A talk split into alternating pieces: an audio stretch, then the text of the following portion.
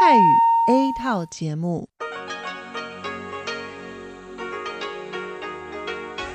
ที่นี่สถานีวิทยุเรดิโอไต้หวันอินเตอร์เนชันแนล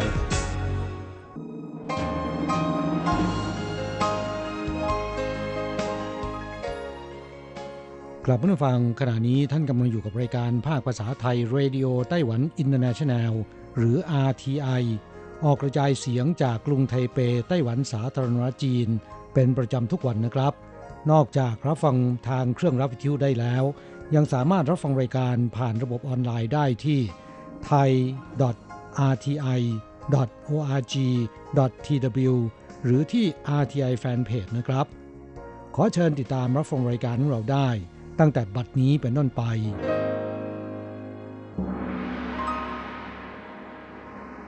สวัสดีครับผู้ฟังที่รักและคิดถึงทุกท่าน กระผมอโศกศรีจันทร์พร้อมกับคุณอัญชันกลับมาพบกับผู้ฟังอีกเช่นเคยนะครับ ในช่วงของสโมสรผู้ฟัง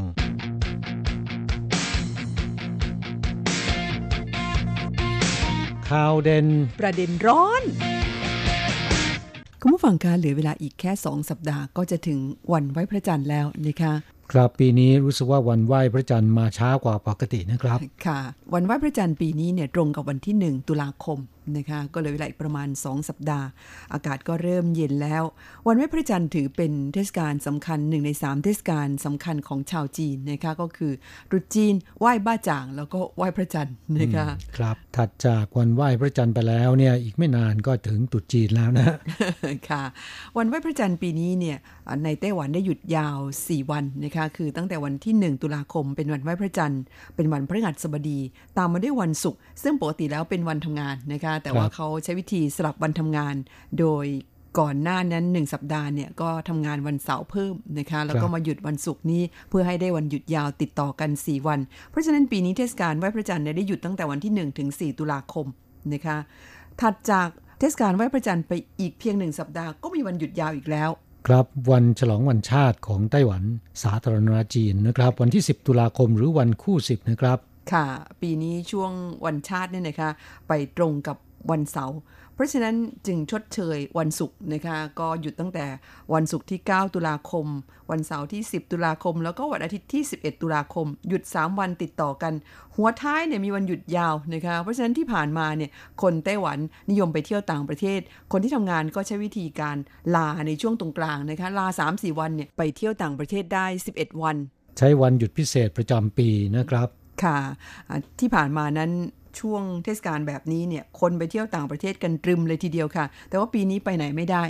ครับแต่ชาวไต้หวันเนี่ยก็พยายามที่จะหาทางไปท่องเที่ยวให้ได้นะค่ะ ช่วงนี้เนี่ยการท่องเที่ยวในประเทศเนี่ยบูมสุดขีดเลยนะคะ ไม่ว่าจะเป็นครับสถานที่ท่องเที่ยวในเกาะไต้หวันเอง หรือว่าเกาะรอบนอกโอ้โหคนเที่ยวกันแบบทะลักทีเดียว แต่ก็ยังมีการท่องเที่ยวอีกแบบหนึ่งที่เราเคยอ่าแนะนำไปก่อนหน้านี้ที่เรียกกันว่าเที่ยวต่างประเทศเทียม ซึ่งก็คือนั่งเครื่องบิน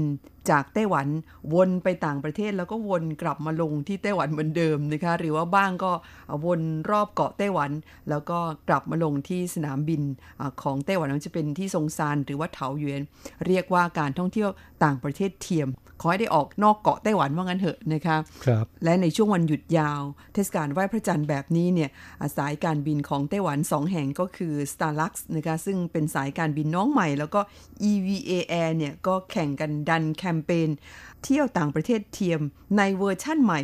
ช่วงรับเทศกาลไหว้พระจันทร์เขาให้ชื่อว่า Fly to the Moon นะคะพูดง่ายๆก็คือบินขึ้นไป ชมพระจันทร์ในค่ะคืนวันไหว้พระจันทร์นะฮะเขาบอกว่ารับรองว่าคุณจะไม่เคยเห็นพระจันทร์ใกล้แบบนี้มาก่อน เพราะที่ผ่านมานั้น ชมพระจันทร์กันอยู่บนพื้นดินใช่ไหมคะ ครับ แสดงว่าต้องบินกลางคืนใช่ไหมเนี่ย ใช่ค่ะ บินช่วงกลางคืนนะคะเห็นว่าเพิ่งจะดันแคมเปญนี้ออกมาในช่วงกลางสัปดาห์คือก่อนวันไหว้พระจันทร์สองสัปดาห์นะคะปรากฏว่าแป๊บเดียวเกลี้ยง เที่ยวบินนี้สงสัยว่าจะแถม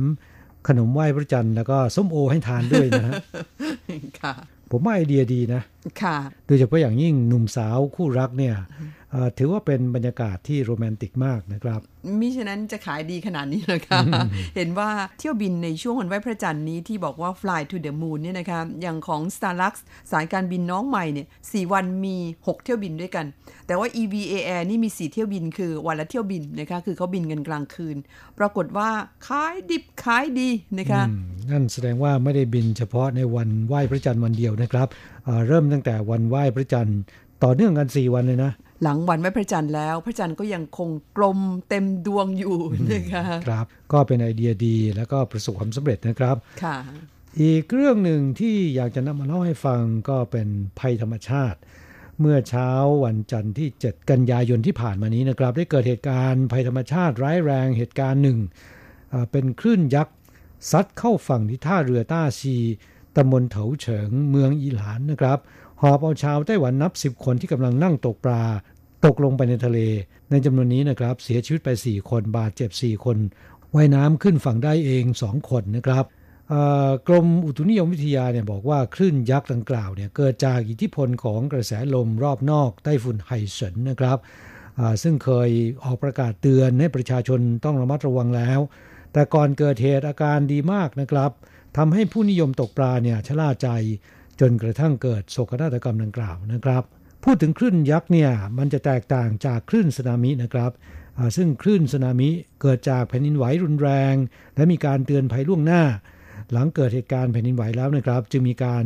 อ่าเตรียมตัวได้นะแต่ว่าคลื่นยักษ์ซึ่งมีลักษณะเป็นคลื่นยาว หรือที่คนไต้หวันเนี่ยเรียกว่าคลื่นหมาบ้านะครับ ฟงเก่าลั่งนะฮะค่ะเอ่อได้รับการขนานนามว่าเป็น เพชฌฆาตไร้เงาในทะเล มักจะเกิดในช่วงเดือนมิถุนายนถึงพฤศจิกายนของทุกปีนะครับ ซึ่งก็เป็นช่วงหน้าร้อน แล้วก็เป็นฤดูใต้ฝุ่น จะปรากฏคลื่นยักษ์ความสูง 3-6 เมตรนะครับซัดเข้าฝั่ง ทั้งทั้งที่อากาศดีไม่มีวี่แววว่าจะมีฝนตก ฟ้าร้องหรือว่าลมกระโชกแรงแต่อย่างใดนะครับ จึงส่งผลให้นักตกปลาที่พากันไปตกปลาตามชายฝั่ง ตั้งตัวไม่ทัน ถูกคลื่นยักษ์ ที่ซัดมาแบบทันทีทันใด หอบตกลงไปในทะเลนะครับ จากข้อมูลของกระทรวงมหาดไทยของไต้หวันพบว่าช่วง 15 ปีที่ผ่านมานี้ เกิดคลื่นยักษ์ซัดเข้าฝั่งหอบเอานักตกปลา และนักท่องเที่ยวตกทะเลแล้วเนี่ยกว่า 300 ครั้ง เฉลี่ยแต่ละปีนะครับ มีผู้เสียชีวิตจากคลื่นยักษ์นี้ 25 คนนะก็เป็นเรื่องราวที่นำมาเล่าให้ฟังเป็นการเตือนนะครับสำหรับเพื่อนแรงงานไทยที่นิยมตกปลาทะเล เพื่อความปลอดภัยนะครับ ควรจะหลีกเลี่ยงไปทำกิจกรรมริมทะเล โดยเฉพาะช่วงเดือนมิถุนายนถึงพฤศจิกายนของปีนะค่ะข่าวบอกว่าคลื่นพวกนี้เนี่ยเราไม่สามารถรู้ล่วงหน้าได้เลยนะคะบางทีดูเหมือนว่ามันมาไม่สูงนะแต่ว่าพอเข้าใกล้ฝั่งเนี่ยมันซัดอย่างแรงเลยทีเดียวนะคะครับ หากว่าอยากจะไปเที่ยวชายทะเลเนี่ยก็อย่าเข้าใกล้มากเกินไปนะครับมันอันตรายนะฮะค่ะ เนื่องจากว่าชายฝั่งของไต้หวันนั้นแตกต่างจากชายฝั่งในเมืองไทย คือของไต้หวันนั้นส่วนมากเป็นชายฝั่งน้ำลึก คือมีความรู้สึกเหมือนเป็นเหวนะคะครับแต่ว่าของไทยนั้นจะเป็นแบบลาดไปแล้วก็น้ำตื้นๆนะครับเพราะฉะนั้นแม้คลื่นจะซัดมาแรงนี่มันก็ซัดไปไม่ไกลเท่าไหร่นัก แต่ของไต้หวันนั้นพอซัดเข้ามาแล้วร่วงตกลงไปเนี่ยเหมือนตกเหวลงไปเลยนะคะครับก็เป็นเรื่องที่น่ากลัวเพ ราะฉะนั้นไปเที่ยวทะเลในไต้หวันเนี่ยต้องระมัดระวังกันด้วย อีกเรื่องหนึ่งเป็นผลการจัดอันดับความพอใจที่มีต่อผู้ว่าการเมืองต่างๆนะคะหรือว่าคะแนนนิยมของผู้ว่าการเมืองต่างๆว่างั้นเถอะเขาให้พลเมืองในเมืองนั้นๆเนี่ยให้คะแนนผู้ว่าการของตัวเองนะคะนอกจากการให้คะแนนโดยประชาชนแล้ว ก็ยังมีการนำเอาสถิติผลงานการบริหารราชการนะคะซึ่งเป็นข้อมูลของอหน่วยงานของราชการโดยเฉพาะเนี่ยมาประเมินว่า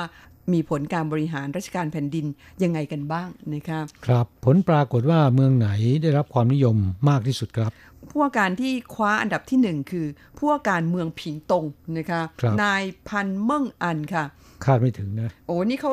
ครองแชมป์มาเป็นปีที่สองแล้วนะคะ ปีที่แล้วก็คว้าอันดับหนึ่งเหมือนกัน ครับก็คงจะสืบเนื่องมาจากผลงานจัดงานอ่าที่ประสบความสำเร็จนะครับ โดยเฉพาะอย่างยิ่งงานเทศกาลโคมไฟไต้หวันนะฮะ ส่วนอันดับที่สองนั้นคือนายโขโยอีผู้ว่าการนครนิวไทเปนะคะครับคนนี้ไม่ได้จัดงานเทศกาลใดๆนะ แต่ว่าผลงานเป็นที่ประจักษ์นะค่ะเป็นคนที่มีความขยันหมั่นเพียรมากครับแหมจนคุณนี่ท่าทางโปรนะคะเนี่ยอันดับที่ 3 คือนายเจิ้งหวนชั่นผู้ว่าการเถาหยวนนะคะครับคนนี้ก็มีผลงานดีเด่นนะ ที่สำคัญก็คืออาถึงแม้นเป็นพรรค DPP นะครับ แต่อุดมการณ์ของเขาเนี่ยไม่สุดโต่งนะครับกลางๆนะเพราะว่าที่เมืองเถาหยวน ผู้คนที่นิยมพรรคก๊กมินตั๋งยังมีค่อนข้างเยอะนะค่ะแต่ผู้ว่าคนนี้เนี่ยมาบริหารราชการแผ่นดิน ในลักษณะที่กลางๆ ไม่โน้มเอียงไปด้านใดด้านหนึ่งจึงได้รับความนิยมจากประชาชนแม้กระทั่งคนที่นิยมพรรคก๊กมินตั๋งนะค่ะอะอันดับที่ 4 คือนายหลินจื้อเจียนนะคะผู้ว่าการเมืองซินจู อันดับที่ 5 นั้นคือนายหลิว เจิงอิงนะคะผู้ว่าการเมืองเหลียนเจียงอะซึ่งเหลียนเจียงเนี่ยผู้ฟังบางท่านที่อยู่ไต้หวันอาจจะนึกไม่ออกว่ามันอยู่แถวไหนนะคะครับซึ่งก็ประกอบด้วยเกาะรอบนอกนะครับหมาจู่นะฮะค่ะอ่าหรือที่เรียกกันว่ามัตสึแต่ไม่รวมจินเหมินนะครับค่ะในขณะที่ผู้ว่าการที่มีชื่อเสียงโด่งดัง และเห็นออกทีวีบ่อยๆ อย่างเช่น นายเคอร์หวนเจอผู้ว่าการกรุงไทเปนี่นะคะ เนื่องจากคนนี้ค่อนข้างดังนะคะ แต่ผลปรากฏว่าคะแนนนิยมของเขาหรือความพึงพอใจของพลเมืองในกรุงไทเปเนี่ยให้คะแนนเขาต่ำสุดๆ ติดบ้วยเลยนะคะ อยู่อันดับที่ 21 ซึ่งเป็นอันดับสุดท้ายในการจัดอันดับประจำปีนี้ คือไต้หวันจริง ๆ แล้วมี 22 เมืองนะคะ อันประกอบด้วย 6 นครใหญ่นะคะ นั่นก็คืออากรุงไทเป นิวไทเป เถาหยวน ไทจง ไถหนาน แล้วก็เกาฉงแต่ว่าปีนี้เนี่ยเนื่องจากเกาฉงตอนที่เขามีการสำรวจนั้น เป็นช่วงที่เกาฉงกำลังเลือกผู้ว่าการคนใหม่กันอยู่ ก็เลยไม่ได้มีการจัดอันดับเกาฉงเข้าไปด้วยนะคะส่วนที่เหลืออีก 16 เมืองนั้นก็เป็นเมืองที่มีขนาดเล็กลงไป อย่างเช่นว่า จีหลง ชินจู เหมียวลี่ จางฮั่วนันโถ ผิงตง ไถตง อีหลานฮวาเหลียน อย่างนี้เป็นต้นนะคะ ซึ่งรวมกันแล้วเนี่ย ถือว่าไต้หวันมี 22 เมือง เกาสงอยู่ในช่วงของการเลือกตั้งนะคะ ยังไม่รู้ครับว่าใครจะได้เป็นพ่อเมืองว่างั้นเถอะ ก็เลยจัดอันดับกันแค่ 21 เมือง ปรากฏว่าเคอเหวินเจ๋อเนี่ยครองอันดับบ๊วยนะคะครับก็คงจะเข้าทำนองพูดมากต่อยน้อยนะฮะไม่ทราบเหมือนกันนะคะ คงเป็นเพราะว่า นายแพทย์เคอเหวินเจ๋อซึ่งเป็นผู้ว่าการกรุงไทเปสมัยที่2เนี่ยเขาพูดเสมอว่าตัวเองเนี่ยมี IQ สูงมาก บริหารไทเปมาเป็นเวลา 5 ปีกว่าแล้ว ก็จะได้เห็นกันว่าในช่วงหลายปีที่ผ่านมานั้นพัฒนาไทเปไปในรูปแบบไหน และชาวไทเปเนี่ยพึงพอใจเขามากเพียงใด ก็ดูจากการจัดอันดับตกไปอยู่อันดับบวย อันนี้สะท้อนให้เห็นเลยนะคะ ผลการจัดอันดับเนี่ยนะคะมาจากคะแนนในด้านต่างๆนะคะอย่างเช่นครับว่าการบริหารราชการ การพัฒนาเศรษฐกิจ สิ่งแวดล้อม วัฒนธรรม และการศึกษารวมถึงสวัสดิการสังคมนะคะครับก็เห็นด้วยนะฮะเอ่อไทเปรู้สึกว่า 4 ปีที่ผ่านมานี้ ไม่ค่อยได้พัฒนาเท่าไหร่ อาจจะเป็นเพราะว่าเศรษฐกิจโดยรวมของอประเทศนะคะหรือแม้แต่ทั่วโลกเนี่ยมันซบเซาลง เพราะฉะนั้นหลายปีมานี้นี่ไทเปนะคะรู้สึกว่าในเรื่องของเศรษฐกิจการค้านี่ดูเหมือนว่าจะสุดลงไปนะคะโดยเฉพาะถ้าหากเราไปเดินดูตามย่านการค้า ซึ่งสมัยก่อนเนี่ยค่อนข้างจะเจริญนะคะแล้วก็ค้าขายกันคึกคัก เดี๋ยวนี้เนี่ยคุณไปเดินนะคะรับรองได้ว่าอ่าหน้าร้านเนี่ยติดคำว่าจู คือให้เช่านะคะเป็นแถบๆเลยทีเดียวค่ะ ครับขณะที่นครยูไทเปรู้สึกว่าเอ่อเจริญรุ่งเรืองมากขึ้นนะครับและรวดเร็วนะค่ะอ่าคึกคักกว่าว่างั้นเถอะนะครัคะบครับมิน่าล่ะเขาเหยวหยีผู้ว่าการนครยูไทเปถึงได้รับความนิยมเป็นอันดับสองนะค่ะ ครับนี่ก็เป็นเรื่องราวที่นำมาเล่าให้ฟังกัน หากว่าผู้ฟังมีความคิดเห็นเกี่ยวกับประเด็นที่เรานำมาเล่าให้ฟังในวันนี้อย่างไร มีข้อเสนอแนะ หรือมีประสบการณ์อ่าเกี่ยวกับเรื่องนี้อย่างไรแล้วเราก็เขียนมาเล่าให้ฟังกันนะครับ เพื่อแลกเปลี่ยนความรู้ซึ่งกันและกันนะ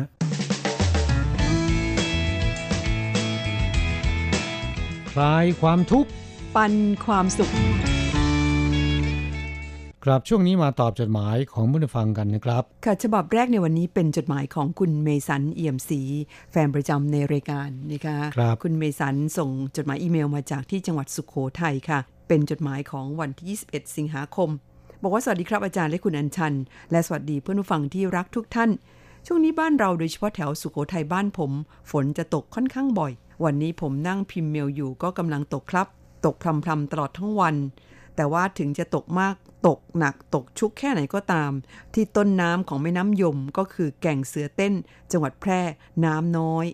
น้ำในแม่น้ำยมก็เช่นกัน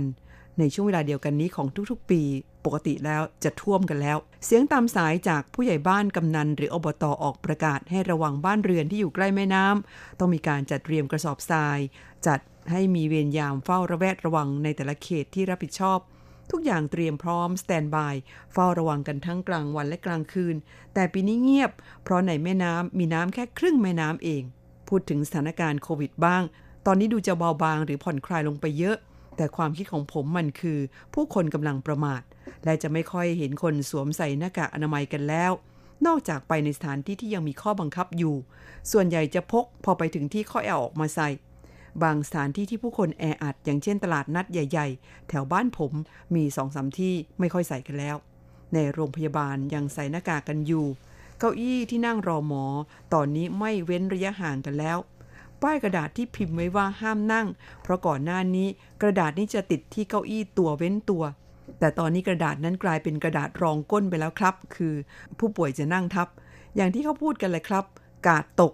สำหรับผมเองหน้ากากอนามัยมันของจำเป็นที่ต้องปิดที่ปากและจมูกตลอดเมื่อออกจากบ้าน ไปซื้อของปากซอยก็ใส่ ใส่บาตรพระก็ต้องใส่ ประมาทไม่ได้ครับ เพราะเชื้อมันยังมีอยู่ และซึ่งในต่างประเทศบางประเทศก็รุนแรงอยู่ ยิ่งก่อนหน้านี้มีข่าวรัฐบาลไทยนำเข้าโควิด จากประเทศอียิปต์ด้วยคำว่า VIP ตรวจพบว่าติดเชื้อที่สนามบิน แต่ไม่ยอมกักตัวทำให้ชาวระยองหวาดผวา ไม่เพียงชาวระยองหวาดผวากันทั้งประเทศเลย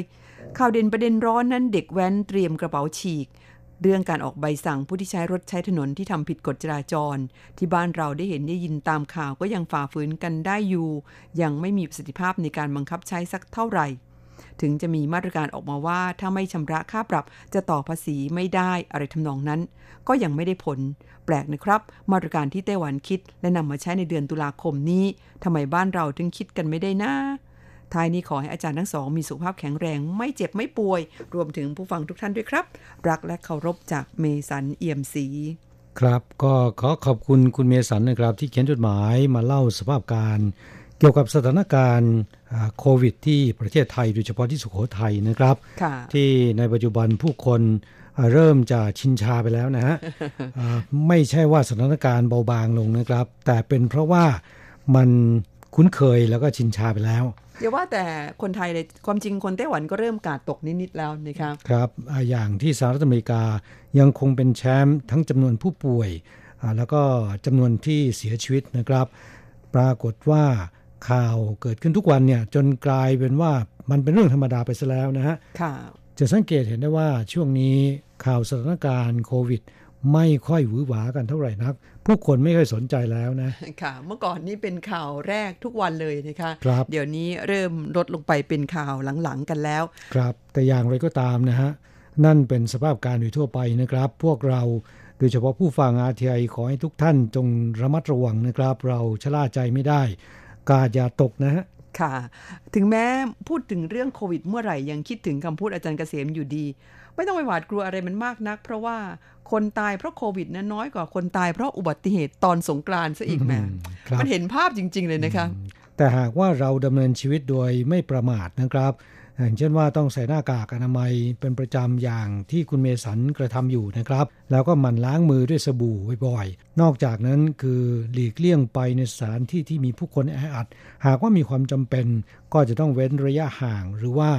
ต้องใส่หน้ากากอนามัยนะครับ ถ้าทำได้เช่นนี้เนี่ยก็จะเป็นภูมิคุ้มกันโรคให้กับเราได้เป็นอย่างดีนะครับ ค่ะ แล้วก็อย่าลืมหมั่นรักษาสุขภาพร่างกายให้แข็งแรงสมบูรณ์นะคะ แม้ว่าโชคร้ายจริง ๆ ไปติดเชื้อมาเนี่ยมันก็จะไม่รุนแรงนะคะครับจดหมายฉบับต่อไปเขียนมาจากเอ่อคุณผู้ฟังที่เป็นผู้ฟังใหม่นะครับ อาจารย์บุษราวันชัยเพชรนะฮะน่าจะเขียนมาจากที่กรุงเทพมหานคร บอกว่าขอรับ นิตยสารไต้หวันพาโนรามา เพื่อไว้ในห้องสมุดของวิทยาลัยเทคโนโลยีฐานเทคโนโลยี ที่เขตบางบอนกรุงเทพมหานคร ครับเราก็ยินดีนะครับที่จะจัดส่งให้นะฮะและแต่หากว่าทางสถาบันเทคโนโลยีฐานเทคโนโลยีต้องการที่จะให้จัดส่งให้เป็นประจำเนี่ย เราจะเสนอให้กับสำนักพิมพ์ นิตยสารไต้หวันพาโนรามา ให้จัดส่งเป็นประจำนะครับ หากว่าเพื่อนผู้ฟังชื่นชอบนิตยสารอ่าเล่มนี้นะครับ ก็สามารถขอรับเข้าสู่รายการได้นะฮะค่ะโดยเฉพาะอย่างยิ่งถ้าเป็นอ่าสถาบันการศึกษาต้องการจะเก็บไว้ในห้องสมุด เพื่อให้นักเรียนนักศึกษาได้อ่านกัน เราก็ยินดีที่จะจัดส่งให้ฟรีนะครับ ค่ะนิตยสารไต้หวันพาโนรามา ก็เคยเรียนให้ผู้ฟังได้ทราบไปแล้วว่า เป็นนิตยสารของกระทรวงการต่างประเทศ แนะนำเกี่ยวกับสภาพการในไต้หวันในแง่มุมต่างๆนะคะครับไม่ว่าจะเป็นเรื่องวัฒนธรรม เทคโนโลยี สิ่งแวดล้อมนะคะหรือว่าการเกษตร โดยเป็นการรายงานในแง่ลึกแล้วก็ RTI ของเรานั้นช่วยแปลเป็นภาษาไทย จัดส่งให้กับผู้ฟังที่ต้องการที่สนใจนะคะครับเหตุที่เราจัดส่งให้ได้เนี่ยก็เป็นเพราะว่า ได้รับอภินันทนาการจากสำนักพิมพ์ นิตยสารไต้หวันพาโนรามา ให้กับรายการของเราเพื่อแจกให้กับผู้ฟังจำนวนหนึ่งนะครับ หากว่าท่านต้องการก็ขอรับเข้าสู่รายการได้อีกฉบับหนึ่งนะครับ เขียนมาจากที่บางกะปิกรุงเทพมหานคร คุณคมสันม่วงสวยนะครับ เป็นผู้ฟังติดต่อกับรายการเรามาตลอดนะครับระยะปี 2 ปีมานี้ห่างหายไปบ้างนะครับ ในเรื่องข่าวคราวนะฮะ มาช่วงนี้ก็ส่งผลการรับฟังเข้าสู่รายการ ขอขอบพระคุณนะครับ ส่งเป็นเสียงเข้าสู่รายการด้วย บอกว่าตัวอย่างผลการรับฟัง RTI เอเชียสัมพันธ์ เมื่อวันอาทิตย์ที่ 23 สิงหาคมที่ผ่านมานี้ ช่วงเช้า 7 นาฬิกาถึง 8 นาฬิกาออกอากาศซ้ำของคืนวันที่ 22อ่าช่วงของรายการสมุสรผู้ฟัง รับฟังที่อำเภอบ้านโป่งจังหวัดราชบุรี ฟังแบบใช้เสาอากาศตัวเครื่องรับครับ พอดีกลับบ้านต่างจังหวัดพกวิทยุคลื่นสั้นมาฟังรายการด้วย ไม่ต้องต่อสายอากาศภายนอกก็รับฟังได้ดี ครับก็ขอขอบคุณที่แจ้งผลการรับฟังให้เราทราบนะครับ และในอีเมลฉบับนี้ยังบอกว่า หากเป็นไปได้ช่วยหาเรื่องราวของงานวัดตลาดนัด เดินเที่ยวกลางคืนของต่างจังหวัดหน่อยครับ มีที่ไหนบ้างในไต้หวันรอรับฟังอยู่ ถ้าพูดถึงตลาดนัดกลางคืน หรือว่าเย่ซื่อหรือว่าไนท์บาซ่าเนี่ยนะคะที่ไต้หวันก็เป็นที่นิยม มีเกือบทุกเมืองเกือบทุกท้องที่นะคะ แต่ว่าขนาดจะใหญ่หรือเล็กเท่านั้นเอง ที่ดังๆ ในไต้หวันนั้นก็ในไทเปนะคะตลาดนัดซื่อหลิน ตลาดกลางคืนซื่อหลิน แล้วก็ทางภาคกลางนั้นก็เป็นตลาดกลางคืนที่ฝงเจียนะคะที่นครไทจง ที่ภาคใต้เห็นจะได้แก่ที่เกาสงตลาดนัดกลางคืนลิ่วเขอนะคะครับก็มีกันทุกเมืองนะค่ะส่วนงานวัดที่คุณคมสันบอกมานะครับเอ่องานวัดในไต้หวันมีเหมือนกัน แต่จะแตกต่างไปจากที่เมืองไทย งานวัดในไต้หวันนั้น ส่วนใหญ่จะจัดกันกลางวันนะค่ะ ขณะที่งานวัดที่บ้านเราเมืองไทยผมจำได้ว่าสมัยก่อนเนี่ย ส่วนใหญ่จะจัดกันในช่วงกลางคืน มีหนังกลางแปลงใช่ไหมคะอืมครับ แล้วก็มีลำวงนะ ไม่ทราบเดี๋ยวนี้ยังมีอยู่หรือเปล่าอืมนะครัคะบเอ่องานวัดคนละอย่างนะ โอกาสหน้าจะสรรหามาเล่าให้ฟังกัน และหากคุณคมสันมีเรื่องราวที่น่าสนใจอย่าง เช่นว่าช่วงนี้อยู่ที่ราชบุรีเนี่ยทำอะไรบ้างนะครับ แล้วก็สถานการณ์ที่นั่นเป็นอย่างไร จะกรุณาเขียนมาเล่าให้ฟังก็จะขอบพระคุณเป็นอย่างยิ่งนะครับ นอกจากคุณคมสันม่วงสวยแล้วนะคะเพื่อนผู้ฟังท่านอื่นก็เหมือนกันหากว่าต้องการอยากจะอ่ารับทราบหรือว่าสงสัยเรื่องราวเกี่ยวกับไต้หวัน ไม่ว่าจะในแง่มุมใดก็ตามนะคะส่งเป็นจดหมายส่งเป็นอีเมล หรือว่าอ่าฝากข้อความไว้ที่แฟนเพจของเราก็ได้ค่ะ ว่าคุณอยากจะรู้เรื่องราวในแง่มุมไหนของไต้หวัน เราจะไปหาข้อมูลมาคุยให้ฟังนะคะครับ จดหมายฉบับต่อไปมาจากเพื่อนฟังในไต้หวันกันบ้าง คุณทศพลนะคะ หรือว่าตัวชาเผิงชื่อภาษาจีนนะคะ อยู่ที่เรือนจำไทเป ซึ่งตั้งอยู่ในเขตกุยซานนครเถาหยวนค่ะคุณทศพลเป็นแฟนประจำในรายการเช่นกัน รับฟังรายการในช่วงวันอาทิตย์นะคะเนื่องจากว่าอยู่ทางภาคเหนือนั้นต้องรับฟังทางคลื่น AM บอกว่าสวัสดีครับ อาจารย์ธนาและอาจารย์อัญชัน ผมคือทศพล ซึ่งเป็นนักโทษในเรือนจำไทเป ช่วงนี้อากาศร้อนมาก อันนี้ดิฉันแปลเป็นภาษาไทยแล้วนะคะคือคุณทศพลเนี่ยเขียนภาษาจีนเข้ามา แล้วก็เขียนตัวหนังสือจีนได้สวยงามทีเดียวนะคะครับคงจะเรียนภาษาจีนมาตั้งแต่เด็กๆ แล้วก็มาเรียนเพิ่มเติมในเรือนจำกระมัง ตอนนี้อากาศร้อนมากเลย ถ้าวันไหนมีฝนตกลงมาก็ค่อยยังชั่วหน่อย คุณทศพลบอกว่าผมมักจะซื้อน้ำแข็งหลอดมาใส่โค้กดื่ม โอ้โห นี่อยู่ในเรือนจำก็มีโค้กใส่น้ำแข็งดื่มด้วยนะคะ บอกว่าพูดถึงของที่ขายในเรือนจำเนี่ย ผมก็เลยอยากจะแบ่งปันให้เพื่อนฟังท่านอื่นได้รับทราบกันว่า ที่เรือนจำในไต้หวันนั้นมีอะไรขายบ้างนะคะบอกว่ามีคุกกี้ มีบะหมี่กึ่งสำเร็จรูป ซึ่งก็มีหลายยี่ห้อด้วย มีพวกปลาปน ซีอิ๊วหมูหยองอะไรพวกนี้รวมถึงน้ำพริกนะคะแต่ว่าน้ำพริกในที่นี้ไม่ได้หมายถึงน้ำพริกแบบบ้านเราที่เมืองไทยนะคะเป็นน้ำพริกของคนไต้หวันที่ไม่ได้ผสมอย่างอื่นเข้าไปส่วนมากจะเป็นพริกผัดน้ำมันนะคะก็อร่อยไปอีกแบบหนึ่งคุณทศพลบอกว่าที่ผมซื้อประจำก็น้ำพริกนี่แหละครับ ผมว่าผมเป็นคนกินเผ็ดแล้วนะ แต่เจอคนไต้หวันบางคนที่ชอบกินพริกก็กินกันเผ็ดเหมือนกันนะคะ บางคนเผ็ดกว่าผมซะอีก ผมนี่แพ้หลุดลุ่ยเลย บอกว่ายังมีพวกเครื่องใช้ประจำวันอื่น ๆ ขายด้วยนะครับ อย่างเช่น พวกเครื่องใช้ไฟฟ้า พัดลมเล็ก พัดลมจิ๋ว ทีวีขนาดจิ๋ว วิทยุ มีดโกนหนวด เครื่องเล่นเกมไฟฟ้า ขนมปัง ผลไม้ก็มีขายเกือบทุกชนิดนะคะ ก็เป็นผลไม้ตามฤดูกาล อย่างเช่นแอปเปิลเนี่ย ในนี้ก็ขายกันประมาณ 3 ลูก 100กีวี7ลูก 100 ราคาก็พอๆกับข้างนอกนะคะครับไม่แพงนะ ค่ะ บอกว่าที่ผมซื้อบ่อยที่สุดก็คือน้ำพริกนี่แหละครับ คุณทศพลยังบอกว่าผมฉุกคิดขึ้นมาได้ว่า ถ้าหากว่ามีเพื่อนฟัง RTI ในประเทศไทย อยากจะรู้เรื่องราวชีวิตความเป็นอยู่ในเรือนจำไต้หวัน ก็ส่งจดหมายมาถามผมได้นะครับ ผมเนี่ยมีประสบการณ์ที่พรั่งพร้อมมาก เพราะอยู่ที่นี่มา 16 ปีแล้ว เอาเป็นว่าคุณทศพลเขียนมาเล่าให้ฟังกันดีกว่านะครับ ผมคิดว่าผู้ฟังในเมืองไทยนั้น น่าจะอยากทราบกันเยอะนะครับว่าสภาพการในเรือนจำที่ไต้หวันเนี่ยแตกต่างไปจากที่เมืองไทยหรือไม่นะครับ ตอนนี้ดิฉันรู้แล้วค่ะว่าขายโคกแล้วก็มีน้ำแข็งหลอดขายด้วยนะคะดูเหมือนว่าคุณภาพชีวิตจะไม่แย่เท่าไหร่นักนะครับค่ะเอาเอาเป็นว่าคุณทศพลไม่ต้องรอให้เพื่อนผู้ฟังท่านอื่นถามนะก็คุณเล่าเข้ามาได้เลย บอกว่าผมเนี่ยมีประสบการณ์อยู่ที่เรือนจำแห่งนี้มา 16 ปีแล้ว ได้เห็นเพื่อนคนไต้หวันบางคนเนี่ย เข้าเข้าออกออกมาสองสารอบแล้วก็มีนะคะแล้วก็สำหรับเพื่อนคนไทยนั้นเมื่อ 16 ปีก่อนเนี่ยมีคนไทยอยู่ที่นี่ประมาณ 70 กว่าคน ตอนนี้ก็ทยอยกลับประเทศไทยไปแล้ว เหลืออยู่ 30 กว่าคนครับ คาดว่าปีหน้านี้ก็น่าจะเหลือประมาณ 20 กว่าคนครับ แล้วก็ท้ายสุดรายงานผลการฟังที่คลื่น AM 621 บอกว่ารับฟังได้ชัดเจนดีค่ะ ไม่ทราบว่าที่หลับที่นอนอนอนกันห้องละกี่คน เหมือนกับที่เรือนจำในเมืองไทยบางแห่งหรือไม่ เวลานอนต้องนอนตะแคงนะ คนเยอะใช่ไหมคะ ครับ ลุกแล้วก็ต้องเสียม้าลุกไปแล้วกลับมานอนที่เดิมไม่ได้ ไม่มีแล้ว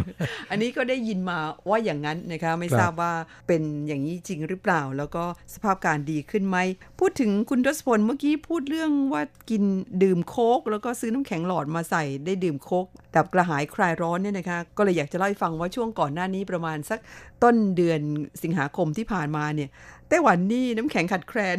อ๋อครับเนื่องจากอากาศร้อนนะครับ ปกติแล้วคนไต้หวันไม่ค่อยกินน้ำแข็งกันเท่าไหร่นะ เพราะฉะนั้นโรงงานผลิตน้ำแข็งในไต้หวันไม่เยอะเหมือนเมืองไทยนะคะครับพูดถึงเรื่องกินน้ำแข็งแล้วก็ของเย็นๆเนี่ยคนไต้หวันโดยเฉพาะคนอายุเก่าๆนะคะะก็คือน่าจะ 40 ขึ้นไปเนี่ยนะคะ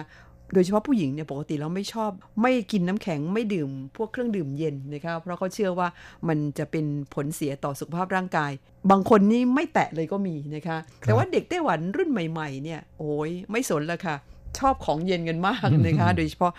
ร้านเครื่องดื่มชงสดที่เป็นเฟรนชายมีเป็นร้อยๆยี่ห้อเนี่ยขายเครื่องดื่มเย็นกันทั้งหน้าร้อนหน้าหนาวนะคะ แล้วก็ขายดีมากด้วย ไม่ทราบเพื่อนฝั่งที่อยู่ในไต้หวันเนี่ยนิยมซื้อเครื่องดื่มชงสดที่เขาขายกันทั่วไปมาดื่มกันบ้างหรือเปล่าเล่าเข้าสู่รายการมาบ้างนะคะสำหรับวันนี้เวลาของเราหมดลงซะแล้วค่ะ ครับ เราทั้งสองขออำลาจากเพื่อนฟังไปชั่วคราว จะกลับมาพบกันใหม่ที่เก่าเวลาเดิมในสัปดาห์หน้าสำหรับวันนี้ สวัสดีครับ สวัสดีค่ะ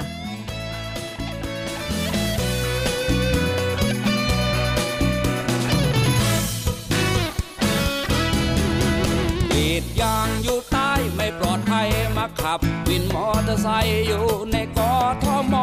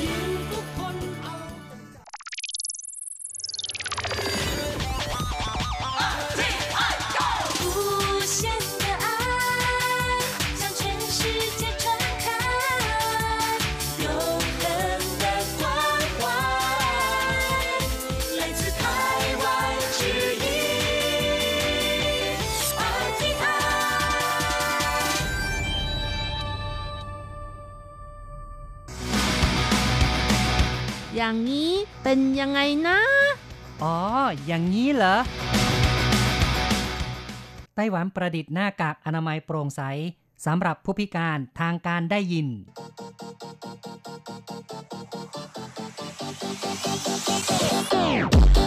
อย่างนี้คุณจะว่ายังไง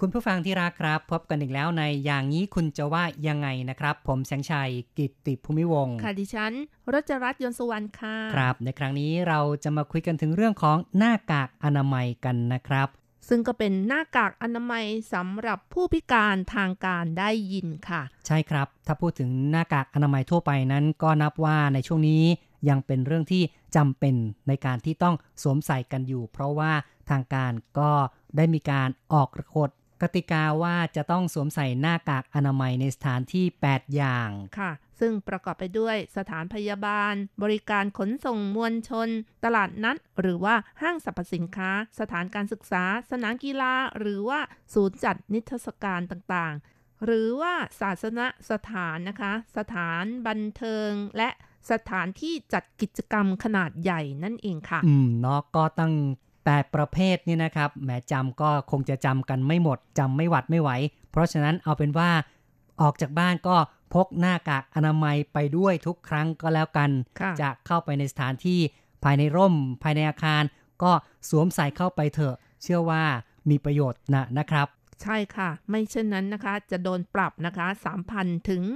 15,000 เหรียญไต้หวันอีกด้วยค่ะ และที่ผ่านมานั้น ผู้ว่านคร ไถหนันนะคะ ก็โดนปรับไปแล้วนะคะโอ้โหน้องครับแหม่ผู้ว่านี่ก็โดนเองเลยค่ะนะครับเนี่ยด้วยความเคยชินนะคะใช่ก็จะบางครั้งก็ลืมนะคะ บางทีก็สวมอยู่แต่ว่าอยู่ใต้คางค่ะนะครับ ก็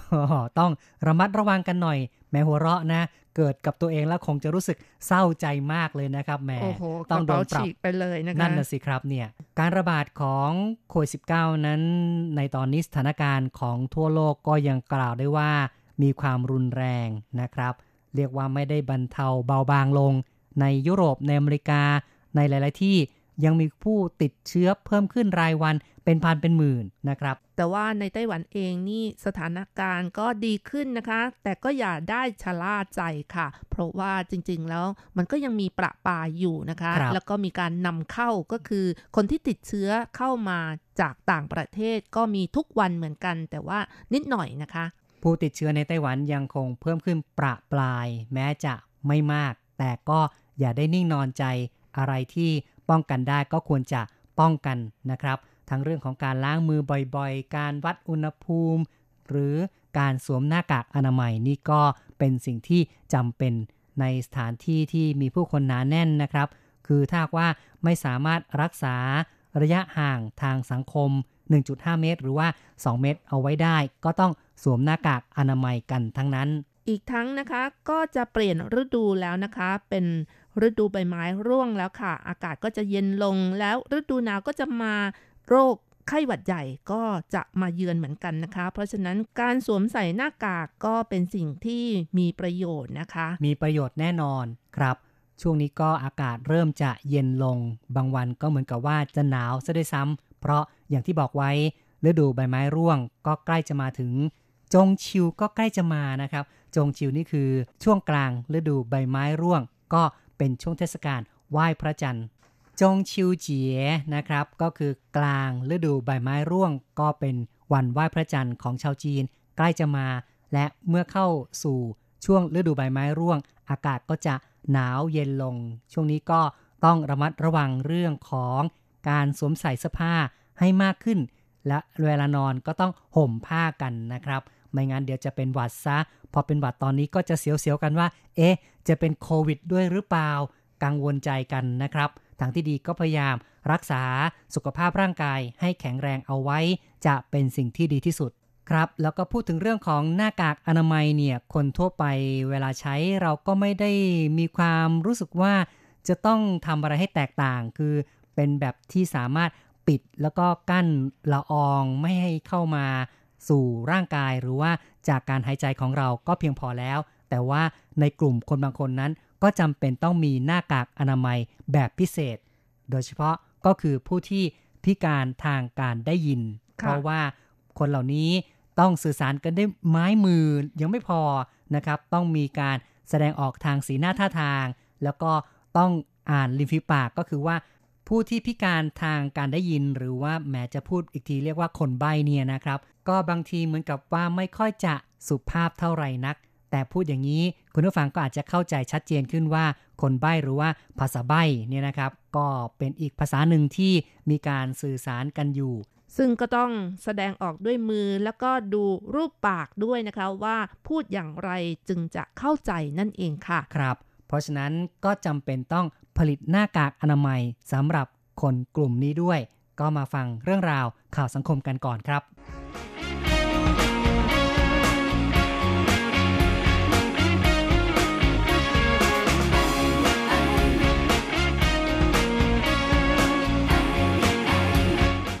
ไต้หวันประดิษฐ์หน้ากากอนามัยโปร่งใสสำหรับผู้พิการทางการได้ยิน การระบาดโควิด -19 คลี่คลายลง ทางการไต้หวันจึงผ่อนคลายมาตรการควบคุมการผลิต และจำหน่ายหน้ากากอนามัย ประชาชนสามารถซื้อหน้ากากอนามัยได้เสรี ตามร้านค้าทั่วไป มีผู้ผลิตหน้ากากอนามัยสีสัน รูปแบบสวยงาม หลากหลาย ในขณะที่กรมอุตสาหกรรม กระทรวงเศรษฐการของไต้หวัน โพสต์ทาง Facebook ในวันที่ 20 ว่า จะผลิตหน้ากากอนามัยโปร่งใสสำหรับผู้พิการทางการได้ยิน คาดว่าจะเริ่มผลิตในครึ่งแรกของปี 2021 กระทรวงเศรษฐการชี้ว่า การสวมหน้ากากอนามัยป้องกันโรคได้ ปกป้องตนเองและผู้อื่น แต่เป็นอุปสรรคต่อการสื่อสารของผู้พิการทางการได้ยิน เนื่องจากต้องสื่อสารด้วยมือ ประกอบกับการแสดงออกด้านอารมณ์ บนใบหน้า หลังจากสมาคมผู้พิการทางการได้ยิน ได้สะท้อนปัญหา กระทรวงเศรษฐการจึงได้ทำการวิจัย ร่วมกับสถาบันสิงทอ และผู้ประกอบการในไต้หวัน พัฒนาหน้ากากอนามัยโปร่งใส ที่ป้องกันละอองในอากาศได้ แม้ในขณะปิดจมูก ก็เห็นการขยับของปากได้ ทีมหน้ากากอนามัยของไต้หวันทำการผลิตหน้ากากตัวอย่างเสร็จแล้ว ในเดือนกรกฎาคม และได้เชิญเด็กพิการทางการได้ยินมาร่วมทดลองใช้ประชุมหารือกัน ปรับปรุงขนาดให้เหมาะสมกับใบหน้า เพื่อการเริ่มผลิตวางตลาด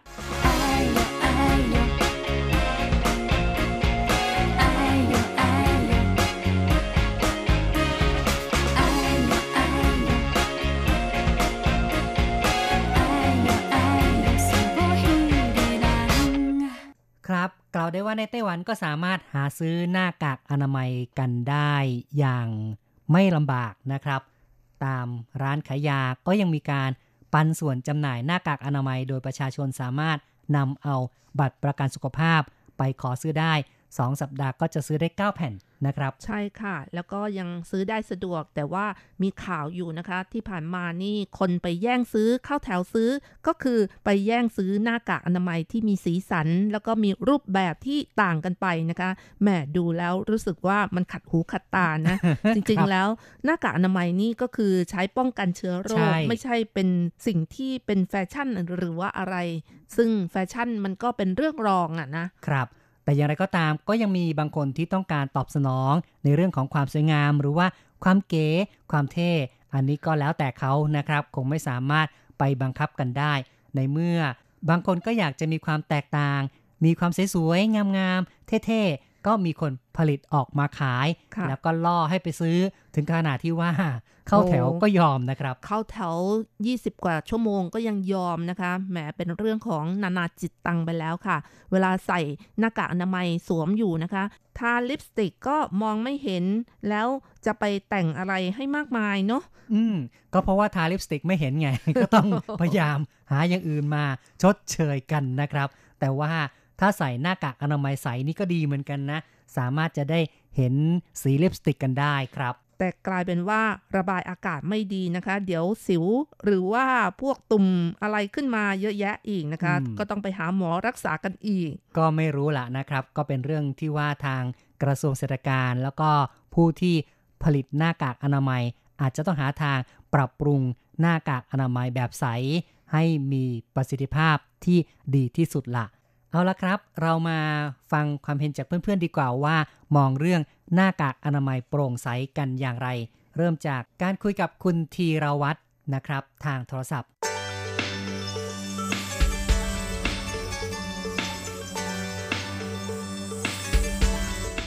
เกี่ยวกับเรื่องของหน้ากากอนามัยไม่ทราบว่า คุณธีรวัตรใช้หน้ากากอนามัยเป็นประจำไหมครับผมก็ตั้งแต่มีก่อนนี้ไม่ได้ใช้แล้วครับพอ หลังจากมีข่าวโควิด นี้ก็ใช้เป็นประจำครับ ก็คือตอนนี้ก็ไม่ได้ใช้ แต่พอมีการระบาดมากขึ้นก็ใช้อย่างนี้ใช่ไหมครับนะครับอ๋อไปตลาดหรือว่าไปซูเปอร์ไปขึ้นรถไฟไปทุกอะไรต้องใช้ตลอดนะครับเอ่อก็ต้องปฏิบัติตามกฎระเบียบในสถานที่ครับผมที่มีผู้คนหนาแน่นหรือว่าในจุดที่ไม่สามารถรักษาระยะห่างทางสังคมได้ ก็ต้องใส่หน้ากากอนามัยเนาะครับผมนะครับถูกต้องครับ ก็ในไต้หวันนี่ก็มีข่าวว่า ที่พิการทางหูคือคนใบ้เนี่ยนะครับ ใช้หน้ากากอนามัยแล้วเขาก็สื่อสารกันยาก เพราะฉะนั้นเนี่ยเขาก็มีการทำหน้ากากอนามัยที่มีความโปร่งใสสามารถเห็นริมฝีปากได้ จะได้รู้ว่าคนพิการทางหูเนี่ยนะครับเขาต้องการสื่อสารอะไรบ้าง ไม่ทราบว่าคุณธีรวัตรรู้สึกหน้ากากอนามัยแบบนี้นี่เหมาะสมไม่เหมาะสมเป็นยังไงบ้างครับ จริงๆแล้วมันก็ดูไม่ไม่ค่อยเหมาะสมเท่าไหร่ครับเพราะมันไม่ไม่ไม่เหมือนหน้ากากอนามัยครับ เพราะว่ายังไงเรารู้แล้วว่า หน้ากากอนามัยมันต้องมีการปกปิดไม่ต้องมาเปิดเผยอะไรแล้วก็คือมันมันไม่เหมือนนะครับ ดูดูแล้วมันไม่เหมือนเลยอ๋อนะครับ คือมันโปร่งออกมาอาจจะไม่ อย่างเราไปธุระข้างนอก ไม่ว่าจะเป็นคนพิการหรือคนไม่พิการเนี่ยขึ้นรถไฟอะไรเขาก็ใส่กันหมดทุกคนเลยอืมไม่เห็นจะแปลกตรงไหนนะครับ นะครับ ก็ครับผมคิดว่าอาจจะไม่ค่อยเหมาะเท่าไหร่ แต่ครับถ้าจะพูดถึงในแง่ของคนที่เวลาเขาสื่อสารเขาก็จำเป็นต้องแสดงออกทางใบหน้า ก็ครับอาจจะต้องใช้ก็ต้องบ้างเอาไปหน้าการท่าทีหรือใช้ไม้ใช้มืออะไรที่แบบแบบเป็นภาษาใบ้อีกต่างหากได้นะครับอืมไม่จำเป็นต้องนั่นเลยนะครับ คุณธีรวัตรก็คิดว่า ก็บางทีอาจจะไม่จำเป็นต้องทำแบบพิเศษต่างหากออกมานะครับครับผมเหมือนกับรับคนทั่วไปหรือก็น่าจะได้อจเป็นแบบเพื่อแฟชั่นหรืออะไรประมาณนั้นก็ไม่ไม่แน่ครับแต่ว่าผมว่าคงธรรมดานั้น มันก็ดีดูดีอยู่แล้วครับอืมแต่คนพิการคนอะไรคนสุขภาพไม่แข็งแรงขึ้นรถไม่ว่าจะไปไหนมาไหนเราก็มองรู้เราก็ดูออกอยู่แล้วครับนะครับครับผมยิ่งถ้าเรื่องของการทำเพื่อแฟชั่นนี่ยิ่งไม่เหมาะสมใหญ่เลยใช่ไหมครับครับไม่จำผมครับเป็นนะครับ อืมครับผมก็คุณธีรวัตรขนี่อก็ให้เราได้ใส่แบบปกติดั้งใช่เดิมนี้มันก็โอเคอยู่ก็แล้วดีนะแล้ครัวบนะครับครับผมครับคุณธีรวัตรนี่ก็พยายามปกป้องตัวเองในระดับที่ดีเหมือนกันนะครับ ก็ระมัดครับระวัง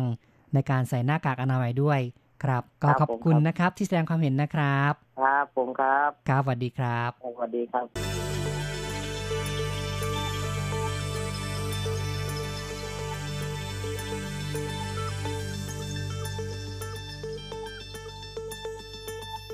จบไปครับการพูดคุยกับคุณธีรวัตรนะครับ ซึ่งคุณธีรวัตรก็บอกว่าหน้ากากอนามัยยังจำเป็นแต่บางครั้งเนี่ยก็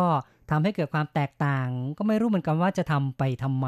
ในเมื่อเป็นธรรมดา เป็นผ้ากรองอากาศได้ ก็พอแล้ว แล้วก็ไม่ต้องใช้หน้ากากที่เก๋ๆไก๋ๆสีสันอะไรอย่างนี้นะครับ ไม่จำเป็นใช้ของพื้นฐานนี่แหละ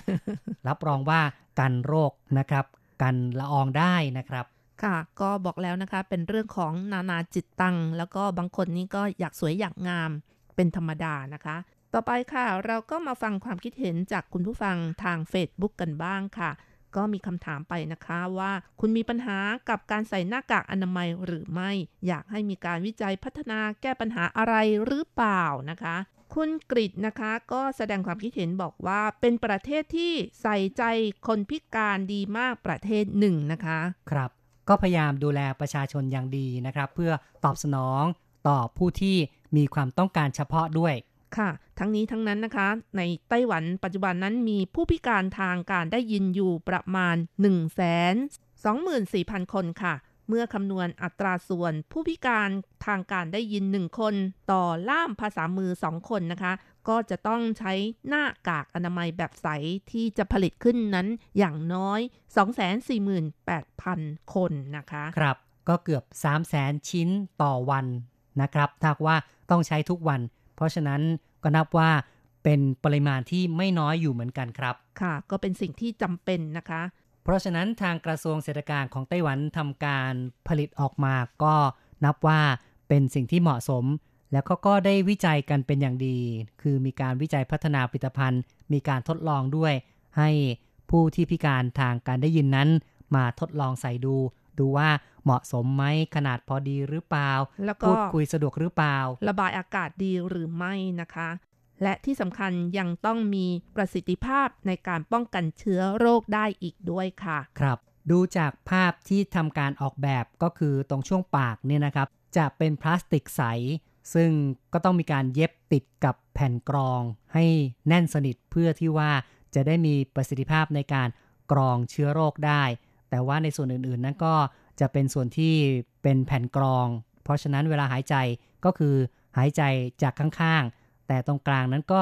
ยังเป็นช่วงที่ใสนะครับ ก็สามารถทำให้เห็นการขยับของปากได้ แต่ไม่รู้เหมือนกันว่า เวลาหายใจนั้นจะทำให้เกิดหมอกหรือเปล่า คือเป็นละอองเป็นหมอกขึ้นมา บางทีก็เหมือนกับว่ามัวๆนะครับ มองแล้วก็อาจจะไม่ค่อยชัดเจนเท่าไหร่นักนะครับ เชื่อว่าคงต้องมีการ แก้ปัญหาในจุดนี้กันด้วย ต่อไปก็ฟังความคิดเห็นคุณผู้ฟังท่านอื่นต่อนะคะ คุณสิริรัตน์นะคะ ก็บอกว่าดีจังคิดถึงคนใช้ที่เป็นผู้พิการทางการได้ยินด้วย ใช่นะครับก็คือเอาใจใส่ต่อผู้ที่ต้องใช้มือกับปากนี่นะครับในการแสดงอารมณ์ แสดงความรู้สึกในการสื่อสารกับคนอื่น ค่ะ คุณอาริยาค่ะก็บอกว่าดีมากเลยค่ะ เพราะจะได้ช่วยผู้พิการทางการได้ยิน ให้มีโอกาสทางสังคม ชื่นชมมากๆค่ะ ครับ อีกท่านหนึ่งแล้วนะครับที่เห็นด้วยต่อการพัฒนาหน้ากากอนามัย โปร่งใส คุณอนันต์นะคะก็บอกว่า ดีใจกับคนหูหนวก แต่ตัวเองบางครั้งก็ดูแย่กว่าคนหูไม่ดี บวกกับคนพูดไม่ได้เสียอีก โอ้โหเนาะก็คือห มายถึงอุปสรรคในการสื่อสารด้วยภาษาต่างชาติที่เราก็ไม่คุ้นเคยมั้งนะครับ ใช่ค่ะ เนื่องจากว่าคุณอนันต์บอกว่า สื่อสารภาษาจีนก็ไม่ค่อยคุ้นเคย บางคำก็ไม่รู้เรื่องนะคะ เพราะฉะนั้นก็เลยแนะนำว่าควรจะเรียนภาษาจีนทางวิทยาลัยทางอากาศใช่ไหมคะอืมจะได้คล่องขึ้นใช่นะครับแล้วก็ขยันขึ้นหน่อยใช่ค่ะก็คือทาง RTI ของเราก็มีการสอนภาษาจีนใน ช่วงของวิทยาลัยภาษาจีนทางอากาศ ก็อย่าลืมไปเรียนภาษากันด้วยนะครับ เรียนแล้วก็ต้องพูดนะคะ เพราะว่าคนรอบข้างส่วนใหญ่ก็เป็นคนจีนอยู่แล้ว พูดไปเหอะพูดผิดเขาก็แก้ให้เราอยู่แล้วนะคะ การเรียนภาษาก็คือต้องกล้าพูด ถ้าหากว่าไม่พูดยังยังไงซะก็ไม่สามารถจะสื่อสารกันได้ แล้วก็จดด้วยนะคะ พยายามที่จะจดจำนะคะ ต่อไปค่ะคุณยุรีก็เขียนมาบอกว่า ตามห้างวางขายจะขายปลอมหรือเปล่าก็คือ หมายถึงหน้ากากอนามัยที่ขายอยู่นั้นปลอมไหม เพราะว่าก่อนหน้านี้มี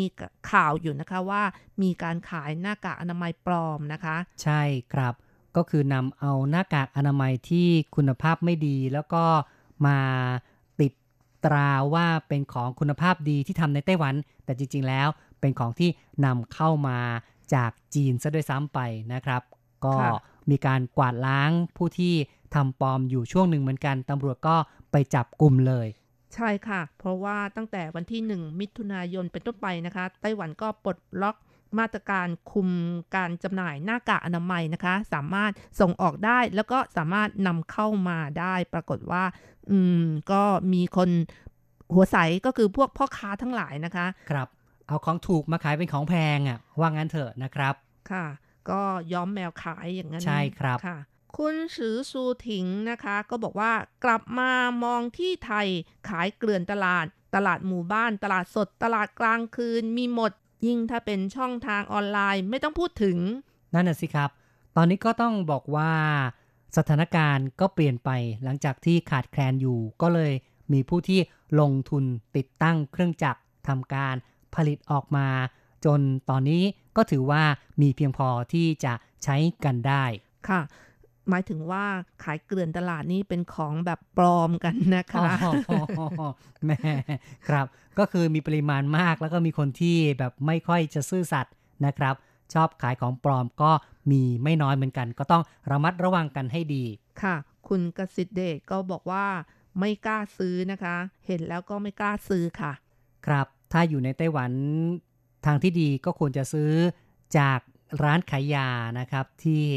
นำเอาบัตรประกันสุขภาพเนี่ยไปขอซื้อได้ตามโควต้าก็คือว่า 2 สัปดาห์ก็จะได้ 9 แผ่น ซื้อไปเรื่อยๆ แล้วก็สะสมไปเรื่อยๆ ก็เชื่อว่าพอใช้นะครับ ค่ะ คุณอดิศรนะคะ ก็เขียนมาบอกว่า ใหญ่ขนาดนี้ถ้าเป็นประเทศไทยรับรองลอยนวลแน่นอน คือกฎหมายที่ใช้บังคับกับทุกคนไม่เลือกปฏิบัติครับ หมายความว่าอะไรครับ ก็หมายความว่าก่อนหน้านี้มีข่าวว่าขายหน้ากากอนามัยปลอม แล้วก็มีการกวาดล้างไปแล้ว ถ้าเป็นประเทศไทยเนี่ยโอ้โหลอยนวลไปแล้ว ไม่มีการกวาดล้างเนาะนะครับแหมโยงไปเรื่องการจับกลุ่มหน้ากากอนามัยปลอมนะครับ ก็เรียกว่าไต้หวันนั้นกวาดล้างไปแต่ในประเทศอื่น โอ้ไม่รู้เนาะไม่อยากจะพูดถึงค่ะ คุณกิติชัยนะคะ พูดถึงเรื่องของหน้ากากอนามัยสำหรับผู้พิการทางการได้ยินก็บอกว่า ผมว่าไต้หวันคือลำดับที่หนึ่งในเรื่องของความเท่าเทียมและเสมอภาคประเทศไทยน่าจะมาดูงานที่นี่อืมก็ถ้าพูดถึงในเรื่องของการดูแลเอาใจใส่บุคคลกลุ่มต่างๆ ในไต้หวันนั้น ก็มีการคำนึงเอาไว้เยอะนะครับ เพราะเดี๋ยวนี้ตามรถเมย์คือการขึ้นรถเมย์เนี่ยก็ยังสามารถเข็นรถเข็นขึ้นไปได้ นะครับ รถเมย์สามารถที่จะเอียงข้างเพื่อให้คนเข็นรถเข็นขึ้นไปได้ แล้วก็ทางบันไดต่างๆ ก็จะต้องมีทางเลื่อนสำหรับรถเข็นกันด้วย อันนี้ก็มีการคิดถึงนะครับ เพราะฉะนั้นในกลุ่มผู้ที่พิการทางหูหรือว่าทางการได้ยินทางการก็ต้องพยายามเอาใจใส่ก็เลย ผลิตหน้ากากอนามัยโปร่งใสออกมาสำหรับคนในกลุ่มนี้ด้วย ต่อไปค่ะ เราก็มาฟังความคิดเห็นคุณผู้ฟังจากอีเมลกันบ้างค่ะ เริ่มกันที่คุณนภาอัตมากุลศรีนะคะ เขียนมาบอกว่าดีมากค่ะ จะได้เห็นหน้าตาของผู้พิการทางการได้ยินนะคะ ว่าเขาพูดคุยกันยังไง ใช่นะครับ จะได้เห็นได้ชัดเจน คือแหมต้องเห็นใจคนกลุ่มนี้จริง ๆนะครับ เพราะเขาต้องใช้การแสดงสีหน้าท่าทาง แล้วก็ต้องขยับริมฝีปากเพื่อการสื่อสาร ถ้าปิดริมฝีปากซะแล้วเนี่ย ก็อุปสรรคจริง ๆ ไม่รู้ว่าอีกฝ่ายต้องการอะไร ต้องการพูดอะไร เดาไม่ออกนะครับ ค่ะ คงต้องใช้แบบทุบโต๊ะหรือว่าอืมยกมือขึ้นอะไรอย่างนี้นะคะ ต้องใช้ท่าทางเข้ามาประกอบกันมากขึ้นค่ะโอ้โหแบบโมโหเลยนะครับ ทุบโต๊ะกันเลยเนาะค่ะนะครับอึดอัดอึดอัดมากเพราะว่าถูกปิดปากนะคะ คุณนิชกุลนะคะ ก็เขียนมาบอกว่าสุดยอดเลยครับ ส่วนอาจารย์เกษมทั้งทองนะคะ เขียนมาบอกว่าข่าวว่าโควิด -19 จะคงอยู่กับเราตลอดไป และคนเราจะสร้างภูมิคุ้มกันต่อเชื้อนี้ ได้โดยอาศัยวัคซีนเป็นตัวช่วยเหมือนเหมือนกับโรคที่เกิดจากเชื้อไวรัสทั่วไป ที่ไม่มียารักษาโดยตรง การสวมหน้ากากอนามัยเป็นวิธีหนึ่งที่ป้องกันเชื้อโควิด -19 เพื่อไม่ให้จำเจกับหน้ากากอนามัยสีฟ้า แถบสีขาวที่ใช้อยู่ จึงมีการออกแบบเพื่อใช้ตอบสนองความต้องการของผู้ใช้ ที่เมืองไทยก็มีหน้ากากอนามัยลวดลายต่างๆ และมีสีสันหลากหลาย บางแห่งก็มีโลโก้หน่วยงาน หรือโลโก้สินค้าประดับหน้ากากอนามัย ไม่เว้นพระสงฆ์ก็มีหน้ากากอนามัยสีจีวรพระด้วยนั่นน่ะสิครับ ก็พยายามตอบสนองคนในกลุ่มต่างๆ อยู่เหมือนกันนะครับครับ แล้วก็ในช่วงที่ผ่านมาปลายเดือนสิงหาคมต้นเดือนกันยายน ไต้หวันก็มีการต้อนรับแขกจาก ต่างประเทศจากสาธารณรัฐเช็กนะครับ ซึ่งนายมิลอสสวิตเทอร์ซิลนะครับได้นำคณะมาเยือนไต้หวัน ก็มีหน้ากากอนามัยแบบเก๋ๆนะครับ มีธงชาติไต้หวันอยู่ด้วยนะคะนะครนะครับ รวมทั้งธงชาติของประเทศเช็กด้วยนะคะครับก็คือมีธงชาติสองชาติอยู่ที่มุมซ้ายขวาเลย เรียกว่าเป็นการแสดงสัญลักษณ์นะครับ ทางการเมืองกันอย่างชัดแจ้ง นี่ก็คงจะตอบสนองความต้องการในอีกรูปแบบหนึ่งเหมือนกันค่ะ เป็นเรื่องของการสร้างสัมพันธภาพทางการเมืองนะคะครับ ต่อไปค่ะ อาจารย์โกเมนพัทรสิทธิกุลชัยนะคะ เขียนมาบอกว่า เรื่องนี้เป็นเรื่องที่รัฐบาลของไต้หวันทำได้ดีนะครับ ที่มีความห่วงใยต่อคนที่พิการทางการได้ยิน โชคดีของคนพิการนะครับ ที่เกิดมาเป็นคนไต้หวันที่รัฐมีการดูแลเอาใจใส่ต่อสวัสดิภาพของประชาชนทุกคนใช่ ไม่ครับเหมือนเมืองไทยเราปล่อยไปตามเวรอุ้ยไม่ใช่นะคะ ครับแหมก็อาจจะยังไม่ถึงอย่างนั้นมั้ง อาจจะเป็นเพราะว่ายังไม่มีเวลาดูแลให้ทั่วถึง คงต้องขอเวลาหน่อยโอ้อาจารย์ก็ตอบมาบอกว่า ปล่อยไปแบบตามมีตามเกิดนั่นเองค่ะ ครับ ต่อไปค่ะ คุณเขียวไข่กาบางกระบือนะคะ ก็เขียนมาบอกว่า ดีจัง ไต้หวันห่วงใยประชาชนทุกภาคส่วน อยากให้ไทยเป็นแบบนี้จังค่ะ ก็คงต้องช่วยกันสะท้อนเสียงออกเสียงกันเยอะๆ เพื่อให้รัฐบาลได้ยินนะครับ จะได้มีการปรับปรุงแก้ไข ส่วนคุณกำดอนนะคะ เขียนมาบอกว่า ดีมีประโยชน์มากสั้นๆ ก็เข้าใจนะคะ นั่นน่ะสิครับ ดีมากเลยที่มีการดูแล ผู้ที่พิการทางการได้ยินด้วย จบไปนะครับ นานาความเห็นนานาทัศนะจากเพื่อนเพื่อนๆผู้ฟังของเรา โดยสรุปหลายคนก็เห็นด้วยกันทั้งนั้นว่า การทำหน้ากากอนามัยสำหรับผู้ที่พิการทางการได้ยินนั้น เป็นเรื่องที่ดี เป็นสิ่งที่จำเป็น และเราก็เห็นด้วยอย่างนั้นเหมือนกันนะครับ ซึ่งไม่ได้เฉพาะเพียงกลุ่มผู้ที่พิการทางการได้ยินเท่านั้นที่ควรจะดูแล แม้แต่บุคคลในกลุ่มอื่นๆ โดยเฉพาะหน้ากากอนามัยสำหรับแพทย์พยาบาลนั้นก็เชื่อว่าต้องมีการเสริมประสิทธิภาพให้ดีขึ้น คนกลุ่มนี้ ต้องดูแลผู้ที่เจ็บไข้ได้ป่วย ก็จะมีความเสี่ยงสูง หน้ากากอนามัยสำหรับคนกลุ่มนี้ ก็ควรจะเป็นของที่มีประสิทธิภาพอย่างเช่น แบบเป็นหน้ากาก N95 เอ่ยนะครับ หรือแบบที่ต้องมีการเสริมให้มีความเป็นพิเศษหน่อยนะครับ ค่ะ ก็ดูว่าความจะเป็นมีมากน้อยแค่ไหนนั่นเองค่ะ ครับแหมถ้าหากว่าใช้หน้ากาก N95 นี่ก็หายใจยากเหมือนกันนะครับเนี่ยเพราะว่า จะมีความหนา แล้วก็มีการกรองที่มากกว่า แต่ก็เป็นเรื่องจำเป็นแล้วนะครับสำหรับบุคลากรทางการแพทย์ คุณผู้ฟังครับ เราก็พูดคุยกันมาพอสมควรแล้ว ช่วงท้ายมาฟังเพลงปิดท้ายกันดีกว่าครับ ก็มาเพลินเพลง เพราะๆที่ชื่อว่าวออูสัวเว ฉันไม่เป็นไรนะคะ จากการขับร้องของคณะ หยวนจื่อปังหนีนะคะ หลังจากฟังเพลงกันแล้ว เราสองคนพร้อมทั้งผู้จัดทำรายการก็ต้องขออำลาไปชั่วคราวก่อน อย่าลืมกลับมาพบกันใหม่ ในครั้งต่อไป สวัสดีค่ะ สวัสดีครับ